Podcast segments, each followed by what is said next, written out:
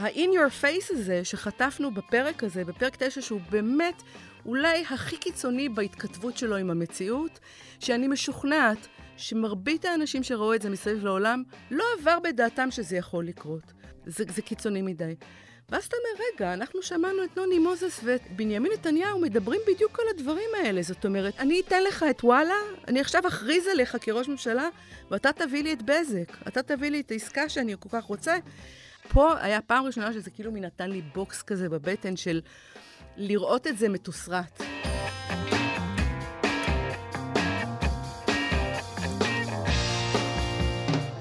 ברוכים הבאים למרקרים, פודקאסט סוף השבוע של דה מרקר. ההזדמנות שלכם לקחת פסק זמן ממחזור החדשות היומיומי ולצלול איתנו לסיפורים, לאנשים, ובעיקר לרעיונות מאחורי החדשות. כאן באולפן איתכם כמדי שבוע, ענת ג'ורג'י וגיא רולניק.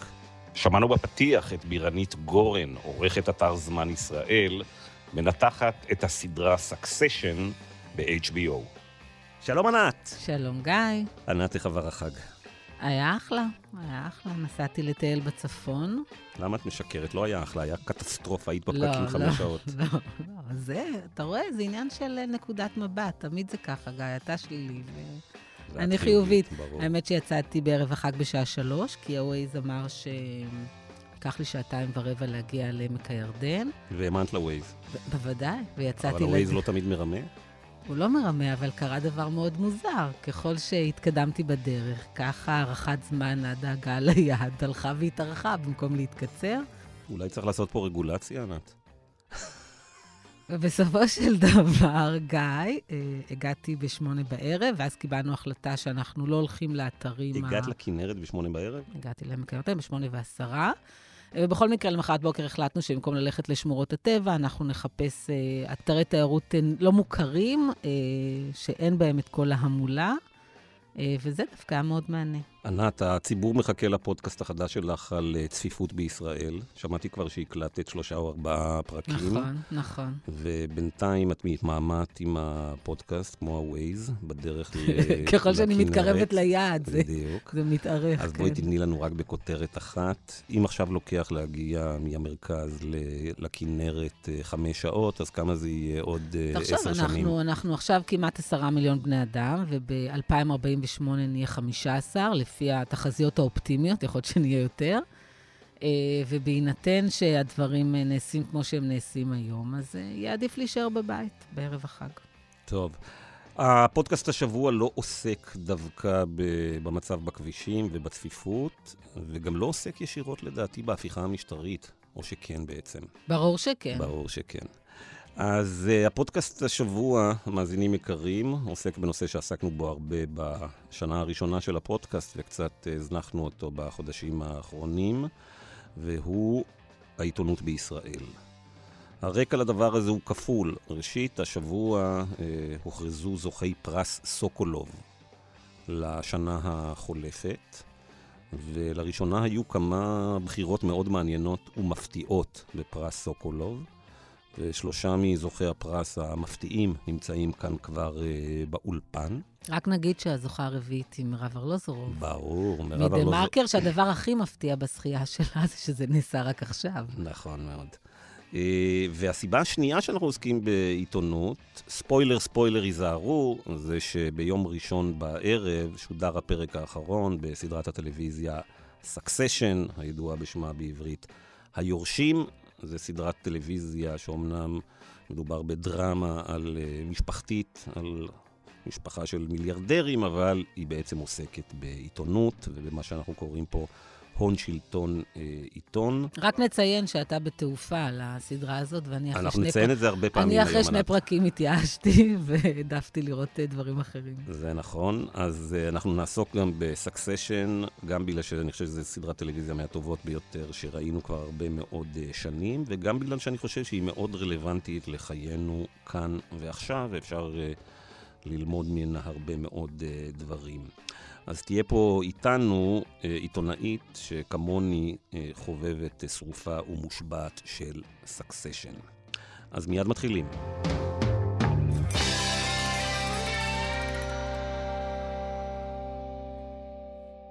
שלום לאורן פרסיקו, שלום. שוקי טאוסיג, אהלן.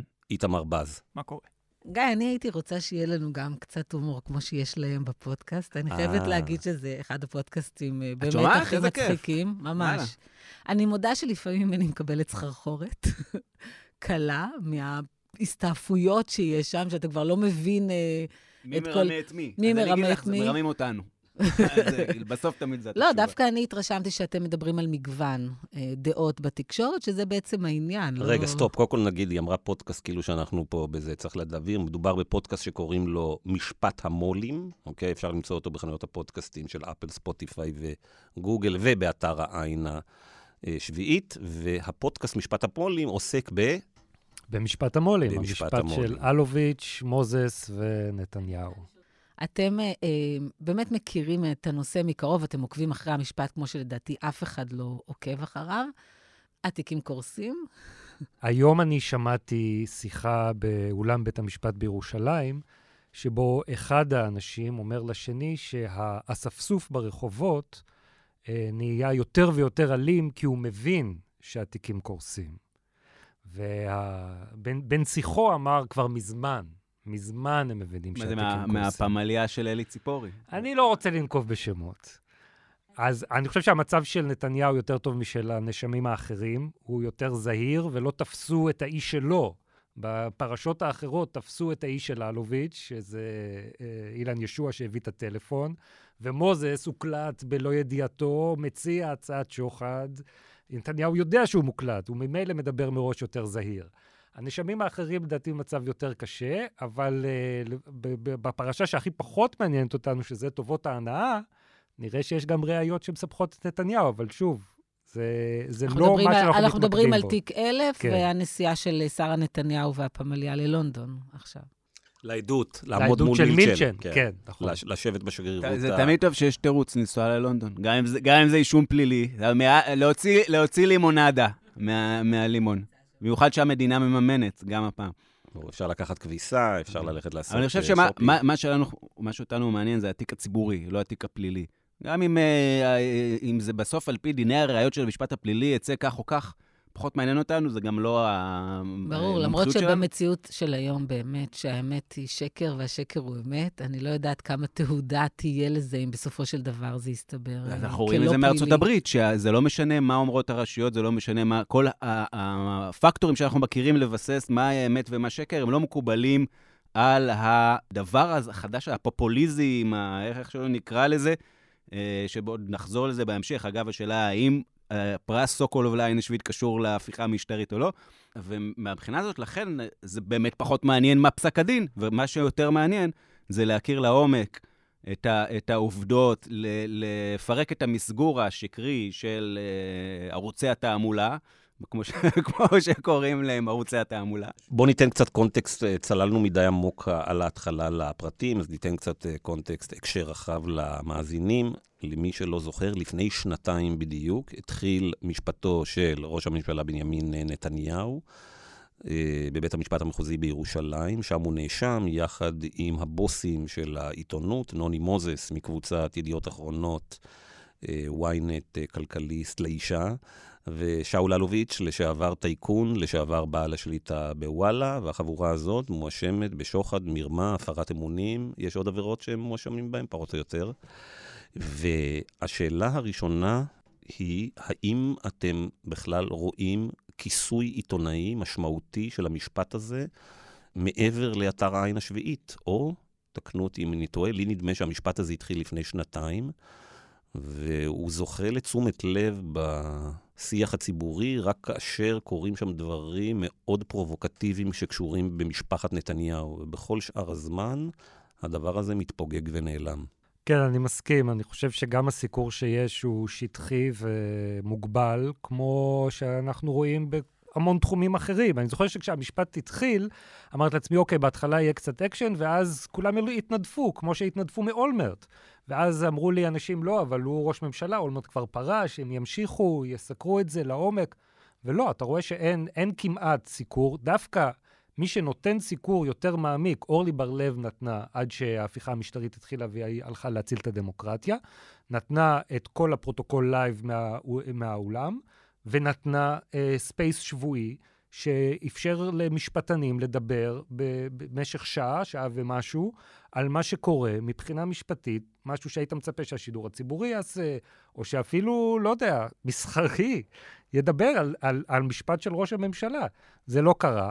ומהצד השני, אתה רואה, מי שהכי משקיע זמן ומאמץ זה אלי ציפורי וכנרת בראשי. אוקיי, okay. בואו תסבירו למאזינים שלנו מי זה אלי ציפורי וכנרת בראשי, כי המאזינים שלנו זה לא המאזינים של פודקאסט העין השביעית, אז תנו קצת קונטקסט למה האנשים האלה, מי הם ומה הם, ולמה הם הפכו שחקנים בתוך הזירה הזאת של אה, משפטו של נתניהו. אלי ציפורי, קודם כל גילוי נאות, תבע אותנו, אה, אנחנו, אה, תלוי ועומד בבית המשפט, תביעת דיבה. מעבר לזה, הוא היה אה, עיתונאי בכיר בגלובס בתקופת פישמן. אליעזר פישמן, בעל השליטה בגלובס, טייקון גדול שפשט את הרגל. בעל החוב הגדול בהיסטוריה כן. של מדינת ישראל. לאחר מכן נפלט כשהבעלות התחלפה, והתחיל לסקר את המשפט באופן יומיומי במסגרת משהו שנקרא האולפן של כנרת בראשי.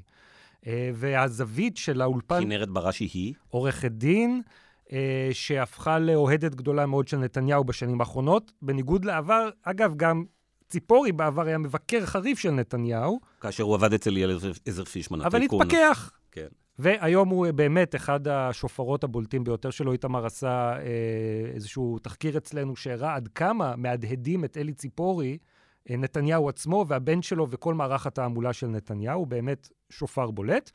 והאופן שבו הם מסקרים את המשפט הוא לחלוטין מנקודת המבט של הנאשם. זה כמו שהסנגורים מדברים, מתעלמים מאינצידנטים שלא נוחים להם, מבליטים עד כדי גוזמה, שלא לומר שקר, כל מיני קטעים אחרים באולם, מעוותים לטעמי את מה שמתרחש, ומספקים למאזינים שלהם איזושהי תיבת תעודה. שבה התיקים כל הזמן קורסים, כל עד תביעה הופך לעד הגנה, הפרקליטות צריכה לעמוד לדין על מה שהיא עשתה, ו... או כמו שאמרו ללדור בזמנו, כשאולמרט זוכה חלקית, להתאבד. כן. משה לדור, פרקליט המדינה, לפני, עד, לפני כעשר אה, שנים, שאז חלק מהעיתונות ניהלה קמפיין, כמו שהיא מנהלת חלק מהעיתונות קמפיין להציל את נתניהו, אז ניסו להציל את אולמרט, זה לא היה קמפיין כזה גדול כמו של נתניהו, כי לאולמרט לא היה תומכים רבים כמו שיש לא לנתניהו. לא כזה גדול ולא כזה קיצוני, לא ברור. כזה מטורף. כן. אז המשפט הזה לא זוכה לכיסוי, אז בואו תיתנו לנו עכשיו בתמצית, מאחד שרוב המאזינים של הפודקאסט הזה אה, כנראה לא עוקבים אחרי המשפט. אה, תנו לנו את הכותרות העיקריות שהייתם אה, משנתיים של דיונים, מה קורה שם שהציבור לא מודע לו. אפשר להתחיל עם המקום שבו אה, יש תוקף לטענות של אה, תומכי נתניהו. אה, אני חושב שאפשר להסכים על זה שהעדות של עד המדינה שלמה פילבר היא הייתה מאוד מאוד מאוד חלשה. שלמה פילבר, מנכ"ל משרד התקשורת בימי נתניהו. בהחלט, וקודם הקמפיינר שלו בבחירות, שהביא לו את הניצחון הגדול ב-2015, יחד עם uh, יאיר. Uh, העדות שלו הייתה מזוגזגת כש, כשחקרו אותו מהפרקליטות, הוא אישר את כל מה שאמרו לו, כשחקרו אותו אחר כך הסנגורים, הוא חזר בו, נתן כל מיני הסברים מפותלים. בקיצור, יש סימן שאלה מאוד מאוד גדול סביב עצם הקיום של הפגישה שבה נתניהו כביכול אמר לו, תעשה ג'סטה לשאול אלוביץ', כי הוא עוזר לי עם וואלה לנצח את כל הרעים. זה בערך, אפשר להגיד, ההישג הגדול של uh, ההגנה. זה מאוד. משמעותי, כי זה בעצם, על זה נשען תיק 4000, על אותה כן, פגישה. כן, מצד שני, יש פה תיק 4000, יש לו שתי רגליים, יש לו את השוחד ויש לו את המרמה והפרת אמונים. יכול להיות ש... ש... יוותרו על השוחד אם, אה, אם השופטים באמת ישתכנעו שפילבר אה, לא אמין.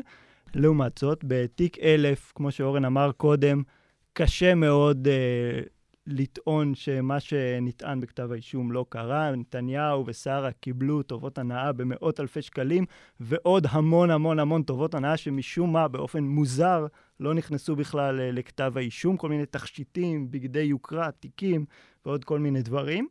ותיק 2000 זה לדעתי הנעלם הגדול, זה צריך uh, לקוות או להניח שהשופטים uh, יבינו בכלל את המורכבות של שוק התקשורת הישראלית בשביל להבין כמה זה חריג מה שקרה שם בשיחות בין uh, נתניהו ומוזס. שם זה יותר, יותר תלוי ביכולת לשכנע אותם שמה שקרה שם זה uh, דבר uh, בהמי. כל מה שעולה שם זה באמת התנהגות שהיא לא מקובלת, והתנהגות, אה, אה, בחלק מהמקרים יש בה תאוות בצע ותאוות שליטה. אבל עד כמה היא פלילית, באמת? כמה הצליחו לשכנע שהיא פלילית? ואם היא לא פלילית, עד כמה אתם חושבים שבסופו של דבר זה משהו שיכול להדהד פה במציאות שבה אנחנו חיים היום, או שבתוך כל מה שנמצא עם השופרות ועם הכל, זה אפילו יושג כסוג של ניצחון. ברגע שהם לא יצליחו אה, להוכיח את זה פלילית. כמו ששוקי אמר, נקודת המוצא שלנו שלא אכפת לנו אם זה פלילי או לא. נקודת המוצא שלנו היא הציבורית. את יודעת, ענת, אני רוצה להגיד לך, תמיד היינו אומרים שהבעיה היא שאנשים שופטים פלילי, לא פלילי, בשעה שהשחיתות הלא פלילית היא לפעמים לא פחות חמורה. נכון. היום, לדעתי, אנחנו נמצאים במצב אפילו יותר גרוע, והוא שגם הפלילי כבר לא מעניין אף אחד. כלומר, שאנחנו רואים שדרעי הורשע בפלילים, ובכל זאת כולם מרוצים ש... ושמחים שמנסים להכניס אותו לממשלה, ואנחנו רואים שיש לנו שורה של אה, אנשים שעומדים לפלילים, וזה נחשב כבר לא רלוונטי. כלומר, יש שחיקה כל הזמן. פעם אמרו, הכל רק נמדד לפי פלילי או לא פלילי. עכשיו אומרים, גם זה לא מעניין אותנו בעידן הפופוליסטי. אבל זה בדיוק מה שאמרתי, בהינתן שזה חלק מהדברים, בסופו של דבר, זה לא יעבור, הוא לא יורשע בהם, האם זה לא יכול לחולל יותר נזק מתועלת? אה, אין לנו מושג, ואותי אישית זה לא מעניין, אה, זה לא תלוי בנו. מה שתלוי בנו זה אה, לסקר ולהעלד את זה כמיטב יכולתנו, ואני חושב שהסיבה שהתכנסנו כאן, שזו הזכייה מאוד מפתיעה בפרס סוקולוב, פרס הממסדי, כאילו, הכי גבוה של העיתונות. נציין רק שזה בעצם הפעם הראשונה שעיתונות עצמאית זוכה בפרס הזה. כן. אגב, קצת צללנו ישר לתוך אה, אישיותו הממגנטת של נתניהו. אני רוצה להגיד שנייה מה זה העין השביעית. העין השביעית, כלי תקשורת שקיים מ-1996, הוא הגוף התקשורת העצמאי אה, הכי ותיק. אגב, מה זה בכלל עיתונות עצמאית? זו עיתונות שמבנה הבעלות שלה הוא שונה בשביל כל כלי תקשורת אה, אחר, גם התקשורת המסחרית, שהיא תלויה בהון, גם התקשורת הציבורית, שתלויה בשלטון. אה, אנחנו גם אה, לא, לא תלויים במפרסמים, כי אין לנו. אה, עין שביעית מתקיימת רק אך ורק מתמיכות של, מתמיכות קטנות, שמוגבלות, חודשיות, של אזרחים ואזרחיות. הגענו כבר לעשרת אלפים תומכים. ואני רוצה להגיד, עסקנו כאן הרבה במשפט המו"לים, שזה באמת פרויקט מאוד גדול שלקחנו על עצמנו ברגע שהמשפט התחיל, והרבה הרבה מהמשאבים של עין השביעית מוקדשים לו. אורן ואיתמר נמצאים בכל הדיונים. אנחנו עושים פודקאסט שבועי, אנחנו מפרסמים את הסיקור, כמובן הכי, הכי טוב ואיכותי, אבל גם הכי ארוך ומקיף. וזה גם מוזכר בנימוקי הפרס. מעבר לשבחים הכלליים, זה, זה הפרויקט שהוזכר, ולצידו עוד פרויקט, שזה בעצם הפרויקט הדגל השני שלנו בשנים האחרונות. אני חושב שמ-2017 התחלנו, התחלת, 18, לא אתווכח על זה, אה, התחלנו לעבוד עליו, שזה פרויקט שנקרא שיטת ידיעות אחרונות, והוא עוסק ב... בשיטת ידיעות אחרונות? לא. זה הש... השיטה של עיתונות מושחתת. עכשיו, כשאני אומר עיתונות מושחתת, אני לא סתם זורק, אה, זה לא ציפוריזם. אני לא אומר כאילו, אה, לתלות אותם, להרוג אותם. זה.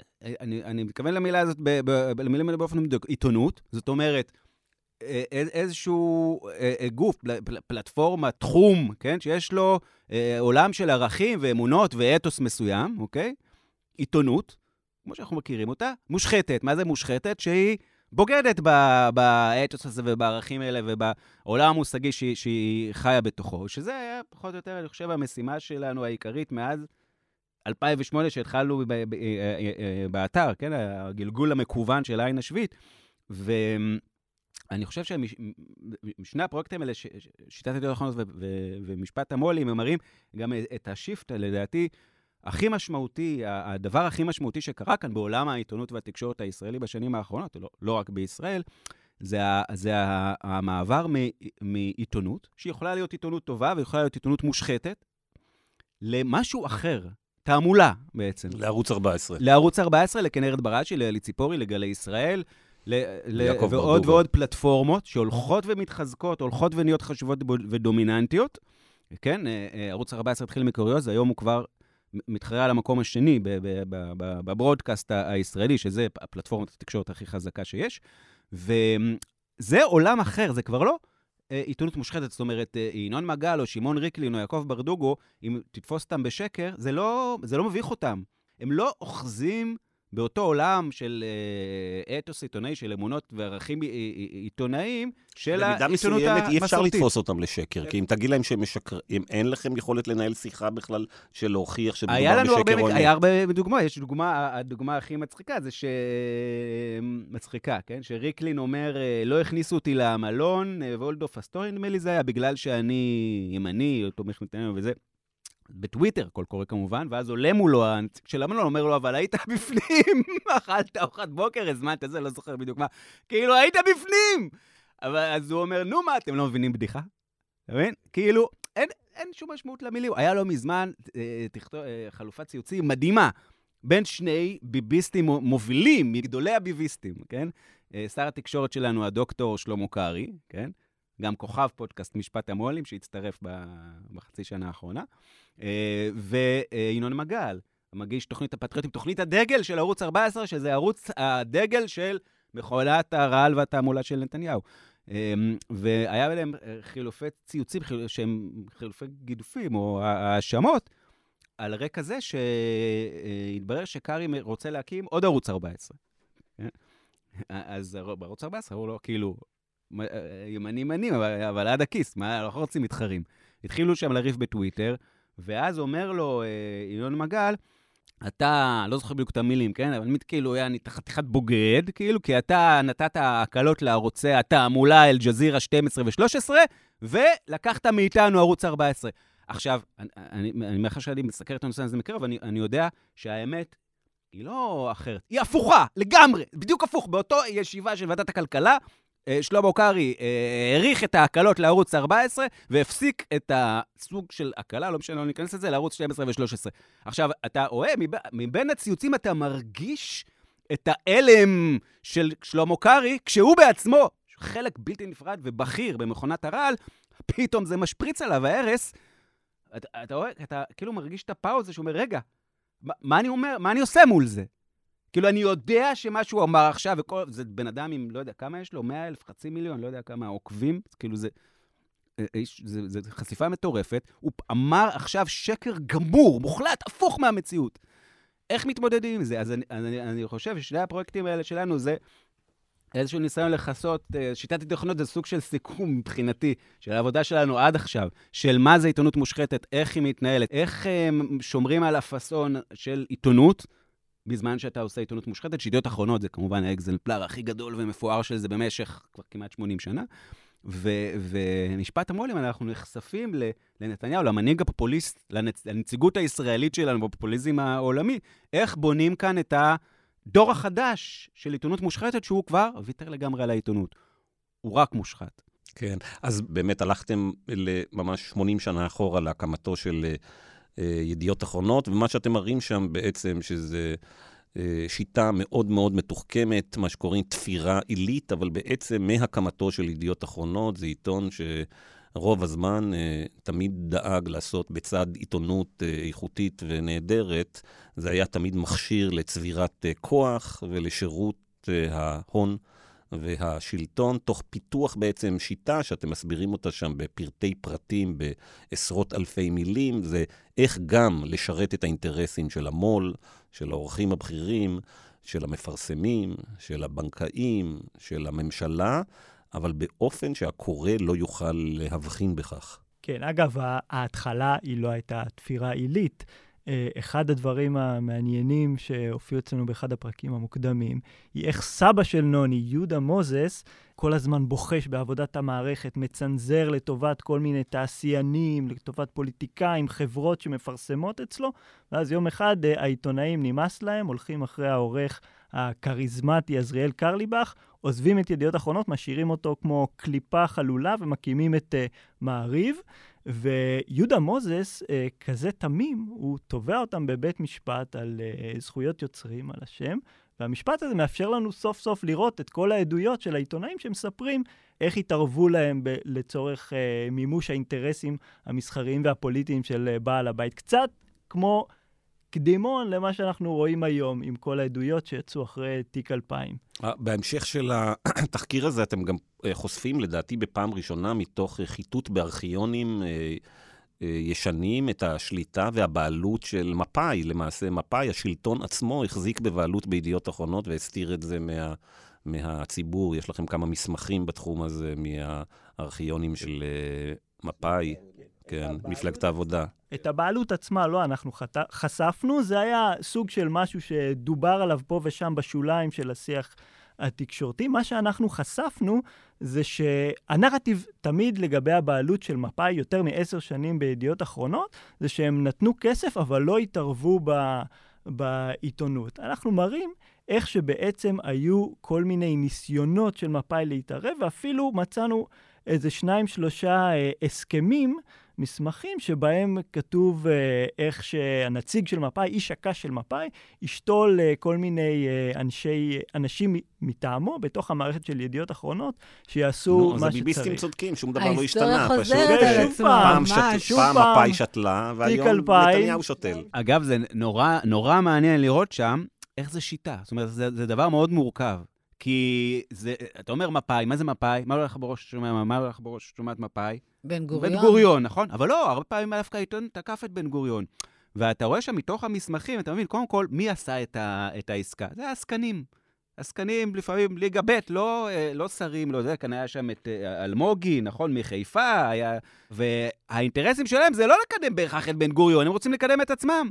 ו- ואתה רואה איך, איך הזורמים, היום זה, אני חושב, ברמה של מיליונים, עשרות מיליונים, כאילו אם אתה ממיר את זה לכסף של היום, של שקלים או לירות, אז כן, מה, מה, מהקופה הציבורית, ממפא"י, אל ידיעות אחרונות, ובשביל לקדם כל מיני עסקנים ליגה ב' ש, של מפא"י, או, עוד דבר מאוד מעניין, יש במכתב של, אה, מי זה, אני לא זוכר, מזכיר אה, מפא"י, לא זוכר כבר את התפקיד שלו, דובר ההסתדרות, הוא, הוא, הוא מסביר, מתוך הדו-שיח שלו עם נוח מוזס, אתה, אתה מבין שהרבה פעמים דווקא הקשר עם מפא"י גרם לזה שיהיו מתקפות אכזריות בידיעות אחרונות על מפא"י יותר מאשר בכל עיתון. למה?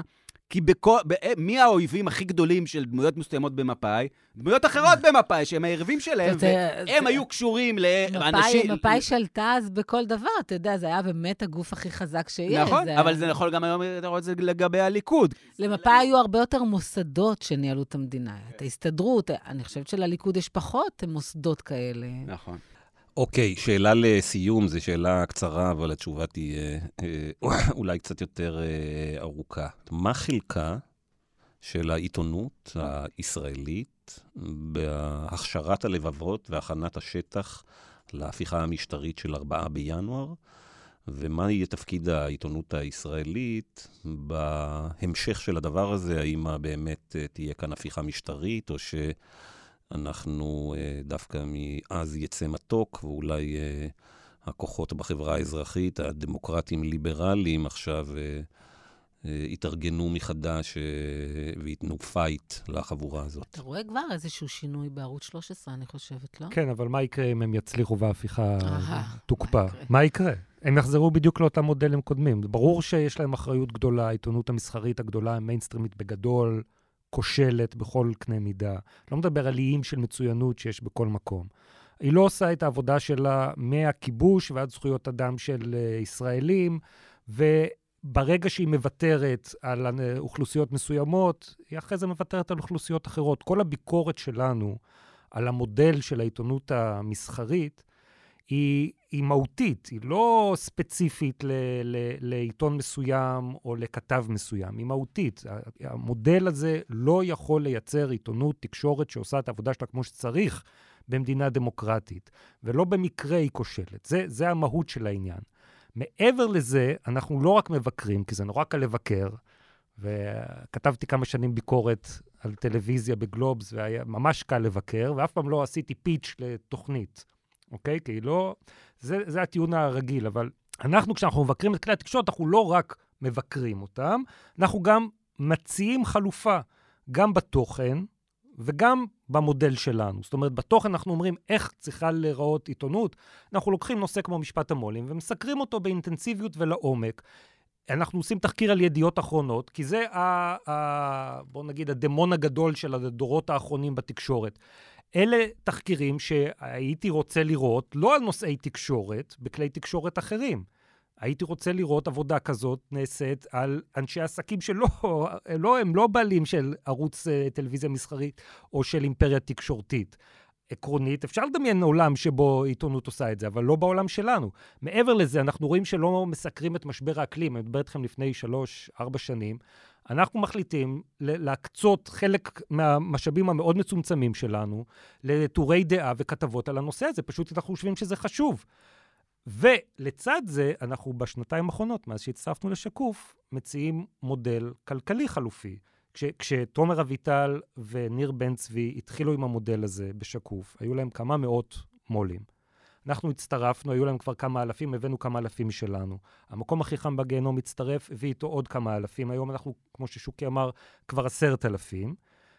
זה היה נשמע לי מוזר אם הייתי אומר את זה לפני כמה שנים, אבל היום אני חושב שאפשר לדמיין שיהיה גם 20 אלף ו-30 אלף ו-40 אלף ו-50 אלף אנשים שישלמו כל אחד, כל חודש, כמה עשרות שקלים. ואפשר יהיה, כן, לדווח על עוד הרבה מאוד נושאים בצורה שאנחנו חושבים שצריך לדווח עליה.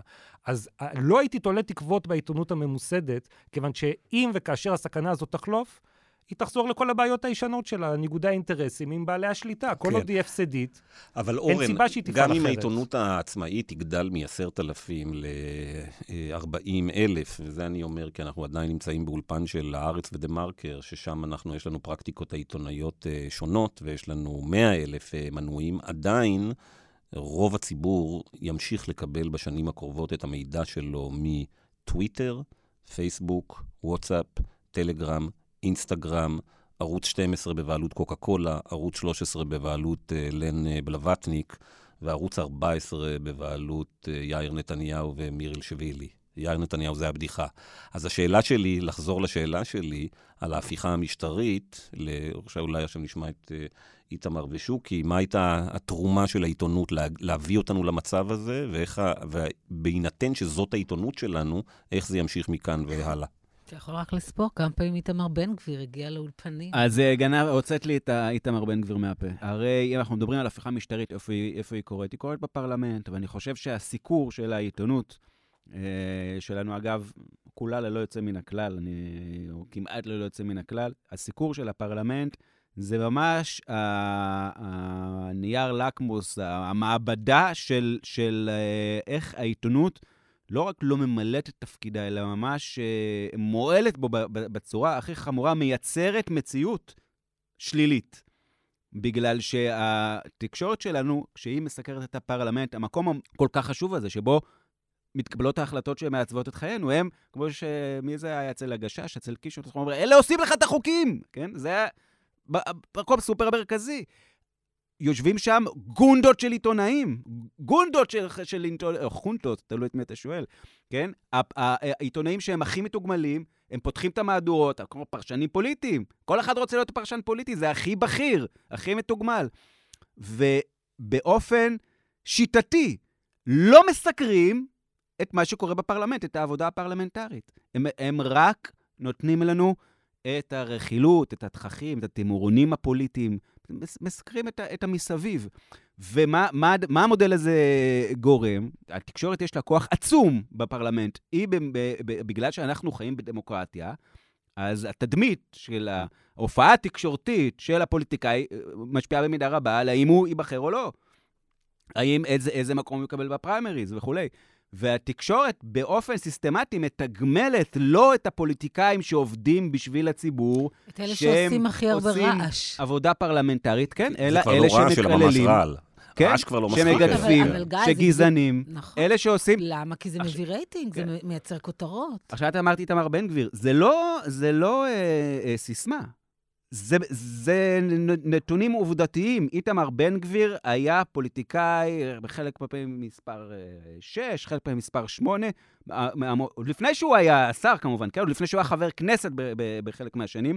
ברשימת הפוליט... הפוליטיקאים המושמעים, או המצוטטים, או המושמעים, או המאזנים ביותר בתקשורת הישראלית. זה מטורף. הוא התחרה בנתניהו, בגנץ, בלפיד. אתה יודע, פעם שאלו את ערוץ 13, איך זה שהוא הגיע כל כך הרבה פעמים לאולפנים, ואז אני חושבת שהמגישה, אחת המגישות אז אמרה, הוא תמיד היה זמין. הוא תמיד זמין, כן. זה מעיד על הדרישות. זאת אומרת, שאומר, אתה, אתה נושם, התקבלת, כן? אבל זה לא, זה לא רק שהוא היה זמין, כי יש עוד שזמינים. הוא היה זמין, והוא סיפק את הסחורה. והסחורה שרצו, היא רעל.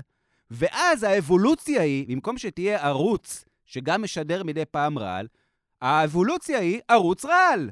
אז מה אתה צריך את כל המסביב? אתה עושה ערוץ שהוא רק בן גביר. איתמר בז, אורן פרסיקו, שוקי טאוסיג, ברכות לפרס אה, סוקולוב. אל תנוחו על אה, זרי הדפנה, יש לכם הרבה עבודה אה, לפניכם. תודה רבה שבאתם לאולפנינו. תודה תודה. רבה. תודה.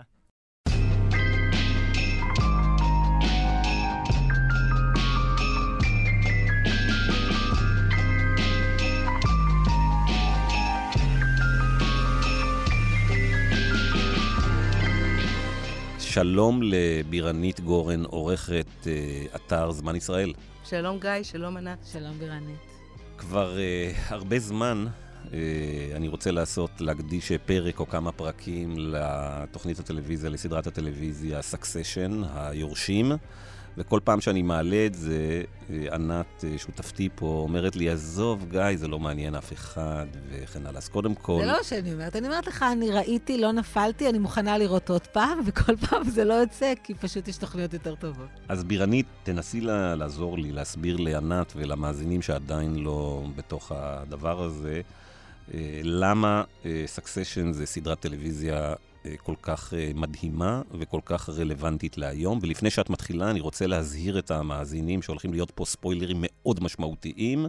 אז אם אתם באמצע הסדרה או מתכוונים לראות אותה, אז זה הזמן uh, לעבור לפודקאסט אחר. בירנית, בבקשה. תשמרו את זה, אבל בבוקמרקס, תחזרו אלינו כשתסיימו. סקסשן, צריך לדבר עליה בשלוש רמות. קודם כל ברמת טלוויזיה, בסיס. זאת איכות הפקה, איכות כתיבה ואיכות משחק שבאמת נדיר לראות. זאת אומרת, אנחנו מדברים המון על הסמויה ועל הסופרנוס בתור האבות המייסדים של הסדרות הדרמה המעולות. היא לוקחת את זה לשלב אחר. זאת אומרת, זה קצת, בתחושה הזאת, אני באה מעולם של אה, ספרות אנגלית, זאת, התחושה היא שנכנס שייקספיר לתמונה. זאת אומרת, ברמת הכתיבה והדיוק, אני קראתי איפשהו שכל פרק, יש לו בערך 50 טיוטות. זאת אומרת, מישהו שם יושב וחושב על כל פסיק, וזה ניכר, וזה ניכר ב, באיכות המשחק, בכמות הטייקים שהם עושים, החלטות אה, מאוד לא שגרתיות אה, שנעשות בטלוויזיה. זה, נשים את זה בצד. זה לא משנה על מה הייתה הסדרה, ברמה כזאת, זאת סדרה טובה. אחר כך יש את הדבר הפנימי, והוא שתמיד אנחנו נימשך למשפחות שנלחמות אחת עם השנייה.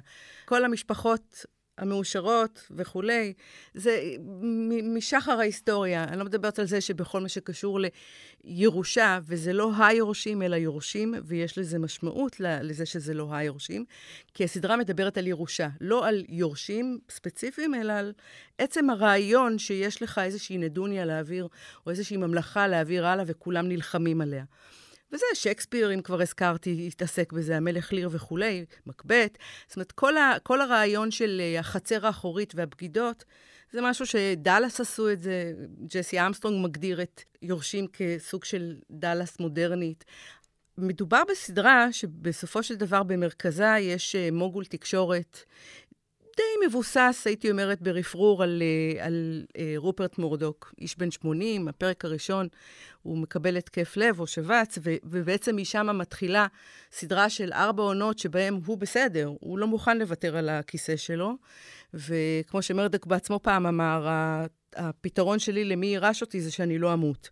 אז ככה גם השחקן הראשי, או התפקיד הראשי, לוגן רוי, בסדרה מתייחס אל הילדים שלו. יש לו ילדים מאוד מפונקים, שגדלו עם כל הטוב שרק אפשר בבית של מיליארדר, וכל אחד מהם חושב שהוא היורש. זאת אומרת שכשאבא ימות, ולכל אחד יש את הסיבה שלו למה הוא חושב את זה, וזה גם שוב מרפרר למשפחות קיימות. אבל אני רוצה רגע להגיד משהו על, על הגאונות של ג'סי ארמסטרונג. הוא יצר את הסדרה הזאת, הוא עבד עליה המון שנים לפני שהיא עלתה לאוויר, אבל הוא יצר את הסדרה הזאת מתוך רצון באמת לתפוס את המאחורי הקלעים של משפחות כאלה, ובספציפית חקר המון את כל נושא משפחות המו"לים הגדולים, מרנדולף הרסט ועד מקסוול ומרדוק ו- וכולי. אבל הוא, הוא פעל וכתב את זה בתקופה שבה אחד הדברים הכי בולטים זה השאלה של מהי אמת. מהו העובדות האלטרנטיביות, אם תרצי. והסדרה הזאת, בסופו של דבר, אחת ההצלחות המדהימות שלה בעיניי, זה שהיא גורמת לנו להרגיש שאנחנו רואים אמת. כשהיא לחלוטין פיקציה. היא גם מתעסקת בשאלה הזאת של אה, חשיבות האמת, ואין שם חשיבות לאמת, אין שם חשיבות לנאמנות, אין שם חשיבות לשום דבר שאנחנו במובן המסורתי, אפילו אם נדבר על דאלאס לצורך העניין, את יודעת, את המשמעות ל... כאילו, מתי אתה משקר, מתי לא. פה זה פלואידי, זאת אומרת, זה לא משהו שאתה מתעכב עליו. הם משקרים כל הזמן, הם משנים את הגרסאות שלהם כל הזמן. ואתה מרגיש שזה קורה לך באמת, וכל הסדרה הזאת היא בעצם מתרחשת בתקופה שאנחנו חיים את זה במציאות, אנחנו חיים את דונלד טראמפ, אנחנו חיים את פוקס ניוז, אנחנו חיים את, את מאבקי... את ערוץ 14. כן, אני תכף אקח את זה לתוך ישראל, אבל זה לא מקרי שיורשים סופר פופולרית, היא הצליחה... היא, היא לא אמורה להיות כזה סיפור הצלחה, היא לא אה, דרקונים ואנשים מתים מהלכים וכאלה. היא כן, היא ממש, היא, היא כבדה, היא, אתה צריך לעכל אותה, זה לא סדרה לבינג', אני אומרת לך, צריך לתת לה דברים לשקוע, ממש סדרה קלאסית לפעם בשבוע. אבל בסופו של דבר, ההתעסקות שלה היא בחומרים שאנחנו רואים בחדשות, ולכן היא גורמת לך להרגיש שאת רואה איך הנקניקיות נעשות באמת. בשבילי הסצנה הכי משמעותית בהיבט הזה, בהיבט המציאותי נקרא לזה, וזה הפרק הלפני האחרון, הבחירות. יש פרק, בחירות בארצות הברית, המוגול תקשורת שלנו, יש לו ערוץ ATN, שהוא די מרפרר לערוץ 14. ערוץ 14 אין לו את היכולות הטכנולוגיות ואת הרייטינג, אבל במובן המופשט של המילה, שאתה משרת איזשהו נרטיב או איזשהו אג'נדה, אז במובן הזה, כמובן פוקס ניוז הוא, הוא המודל לחלוטין, אבל גם הייתי אומרת עיתונים כמו הסאן באנגליה, זאת אומרת, יש, יש כמה כאלה בעולם. ויש לנו ערב בחירות, ובערב בחירות הזה יש שני מתמודדים. אגב, המילה רפובליקאי ודמוקרטי לא מוזכרים לדעתי מעולם בסדרה, אבל אנחנו לבד משליכים את זה על חיינו. יש מתמודד רפובליקאי שהוא פשיסט, ניאו-פשיסט. הם קוראים לו שם נאצי. נאצי. הם, כן. קוראים לו, זה השם כן. חיבה שלו, הנאצי. כן. ויש לעומת זאת איזה bleeding heart, את יודעת, דמוקרט כזה שרוצה לעשות טוב וכולי. ומתרחשת לנגד עינינו סצנה שבה חדר החדשות הזה, שמתנהל, והכל שם מתנהל כמו שאנחנו יודעים שערוצי טלוויזיה מתנהלים. יש חדר שבו יושבים הסוקרים, ואסור להיכנס לחדר הזה. ועד שהסוקר הראשי לא חותם, אז לא משדרים את הכל, מה שנקרא. זאת אומרת, עד שהוא לא בא ואומר, זהו, זה סופי, לא מודיעים, אריזונה הולכת ל-X או ל-Y.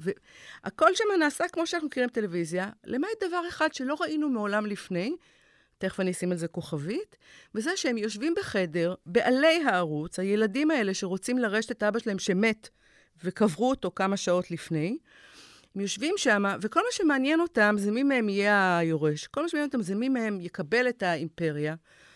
ולצורך זה, אין שום בעיה, מרימים טלפון לאחד מהמתמודדים, הנאצי, סוגרים איתו עסקה שאם הוא ייבחר, אז הוא יפיל את, את העסקה שמונעת מהם לרשת וכולי, ואין שום בעיה. ואז בהבזק של too close to call, של... אה, בוויסקונסין זה צמוד מדי כדי להכריז, וה, והסוקר הראשי לא מסוגל עדיין לחתום על זה, אומרים לו, בסדר, אנחנו נקרא לזה.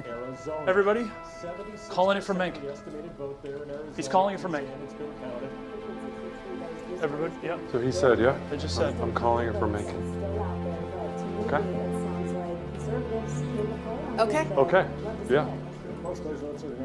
Okay. Well then, uh, Dave. Okay.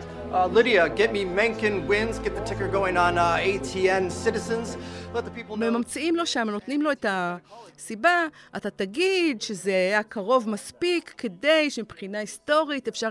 נמציא משהו, לא משנה, לא אכפת להם. לא אכפת להם, הם הולכים להכריז שהנשיא הבא של ארה"ב זה הנאצי, זה מנקן, בציניות מוחלטת. ומישהו שם אומר, אתם כאילו, אתם מבינים מה אתם בכלל עושים? זה לא מעניין אותם. מה שמעניין אותם, הם עושים את זה כי זה משרת להם את העסקים שלהם, את הרצון שלהם להשתלט, לשמור על העסק וכולי וכולי וכולי. ואתה רואה את זה, ובמבט ראשון אתה אומר לעצמך, טוב, הגזמתם. זה, זה קיצוני מדי. ואז אתה אומר, רגע, אנחנו שמענו את נוני מוזס ואת אה, בנימין נתניהו מדברים בדיוק על הדברים האלה. זאת אומרת, ה-in your face הזה שחטפנו בפרק הזה, בפרק 9, שהוא באמת אולי הכי קיצוני בהתכתבות שלו עם המציאות, שאני משוכנעת שמרבית האנשים שראו את זה מסביב לעולם, לא עבר בדעתם שזה יכול לקרות. זה מתכתב קצת עם פוקס ניוז והעובדה שאנחנו יודעים היום שהם שידרו שקרים על הבחירות שנגנבו במרכאות ב-2020, זה מתכתב עם זה, אבל שישב שם מישהו וירים טלפון לנשיא elect, אני, אני אתן לך את וואלה, אני עכשיו אכריז עליך כראש ממשלה, ואתה תביא לי את בזק, אתה תביא לי את העסקה שאני כל כך רוצה. אנחנו שמענו את הקלטות של נוני ושל זה, אנחנו קראנו את כתב האישום, ופתאום הדבר הזה, אני חייבת להגיד שבשבילי, אני אדוק, צופה אדוקה של הסדרה. פה היה פעם ראשונה שזה כאילו מישהו נתן לי בוקס כזה בבטן של לראות את זה מתוסרט, לראות את זה קורה מול העיניים. זה בעיניי היה אחד הרגעים הכי, הכי מדהימים.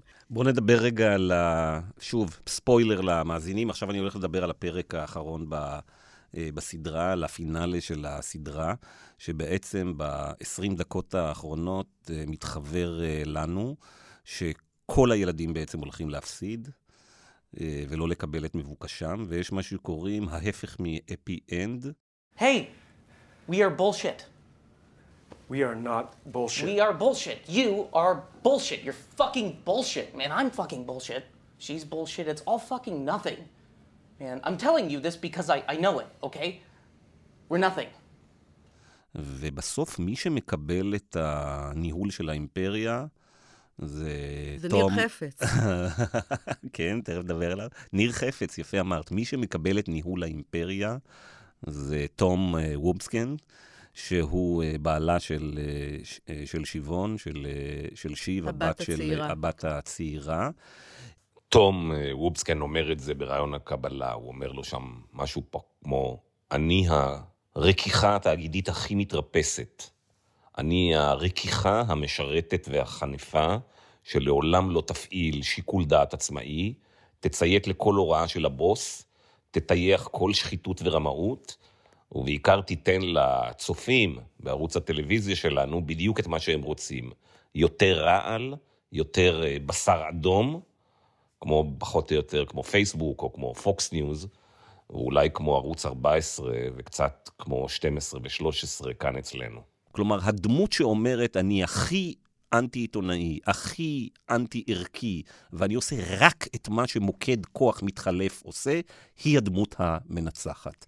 וכשאני מסתכל על זה, אני אומר, בואו, זה ברור מאליו. למה? כי הסדרה הזאת, במסגרת המקצוענות שלה, אה, כמו שאמרת, התסריט והכתיבה והבימוי, יש בה נאמנות אדירה לאמת. ובשנת 2023, אם ג'סי ארמסטרונג, יוצר הסדרה, רוצה להיות נאמן לאמת, אז הוא חייב להגיד לציבור, רבותיי, העולם היום נשלט, הפוליטיקה, ההון והתקשורת, על ידי אנשים מהסוג הזה של תום וומבסגנס, שהם נאמנים רק לדבר אחד, להישרדות ולכוח. ואי אפשר לסיים, אגב, ענת, ה... ולהגיד שבסוף הסדרה, השליטה באימפריה של המרדוקים האלה עוברת לידם בשם לוקאס מטסון, שהוא שוודי, והוא אל רשתות חברתיות. והוא נחשב כאילו העתיד, אומרים לו, תראו, המרדוקים והבעלי כלי התקשורת של המאה השנים האחרונות היו אנשים מושחתים וציניים. אנחנו אומרים, בסדר, אבל עכשיו יש רשתות חברתיות, נתנו כוח להמונים, כל הדברים האלה. אומרים, תראו, הדור הבא, בדיוק אותו דבר, רק עם יכולות טכנולוגיות. אנחנו רואים איך מצויר הבעל השליטה הבא באימפריה של הלוגנים, והוא לא פחות גרוע בעצם מלוגן וכל אחד מילדיו, הוא כנראה רק... הוא גרוע בדרכים אחרות. כן. הם, תשמע, כמו שאמרתי, אין שם אף אחד עם מצפון. אין שם, בסופו של דבר... אתה יודע, ה... אומרים שבכל יצירה אתה צריך שגם את הדמויות הכי רעות תוכל לאהוב קצת. לא, אז אפשר לאהוב את רובם. את כולם כן. את תאהבי. כל אחד דמות... מהם אתה גם מרחם עליו. תקשיבי, בסוף, בסוף הסדרה עשויה כל כך טוב, שאת לא מסתכלת, את, את מסתכלת על אנשים ואת אומרת לעצמך, הלוואי שזה לא אמת, אבל את חושבת שזה כן, הם כל כך איומים. אבל בסוף הם אנשים. זאת אומרת, אין אדם שכשתראי אותו כל כך אינטימי וכל כך עמוק, לא יהיה בו משהו שלא תרגישי כלפיו חמלה או חיבור, או שהוא יצחיק אותך. זאת סדרה נורא מצחיקה. בסוף בבסיסה היא סאטירה עם הרבה מאוד סצנות נורא מצחיקות. בפרק הסיום, כל הסצנות של שלושת האחים ביחד, בנקודה שכאילו נותנים לנו איזה מנוחה, נותנים להם להיות רגע משפחה בלי הצל של אבא, זה הסצנה הכי יפה בסדרה בעיניי, זאת אומרת, היא אחת הסצנות הכי יפות. אני צחקתי בקולי קולות. טוב, אם לא הבנתם, המאזינים, אנחנו, חלקנו פה באולפן מאוד מתלהבים מהסדרה סקסשן, חושבים שהיא גם נהדרת, וגם רלוונטית מאוד להבין את הפוליטיקה בכל העולם ובישראל. בירנית גורן, תודה רבה שהצטרפת אלינו. תודה, בירנית. תודה שהזמנתם אותי.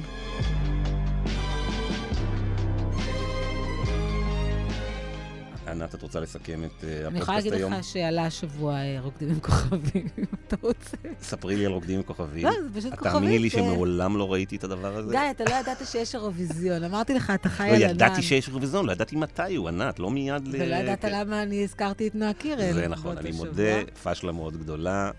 מודה באשמה. הכל נרשם גם. הכל נרשם, הכל... כרטיס פתוח ביד רושמת. הכל מוקלט. אה, אני מאוד שמחה בשביל אה, החבר'ה מהעין השביעית. אני חושבת שהפודקאסט שלהם על אה, משפט המו"לים הוא פודקאסט מצוין, הוא מצחיק מאוד מצחיק בטירוף.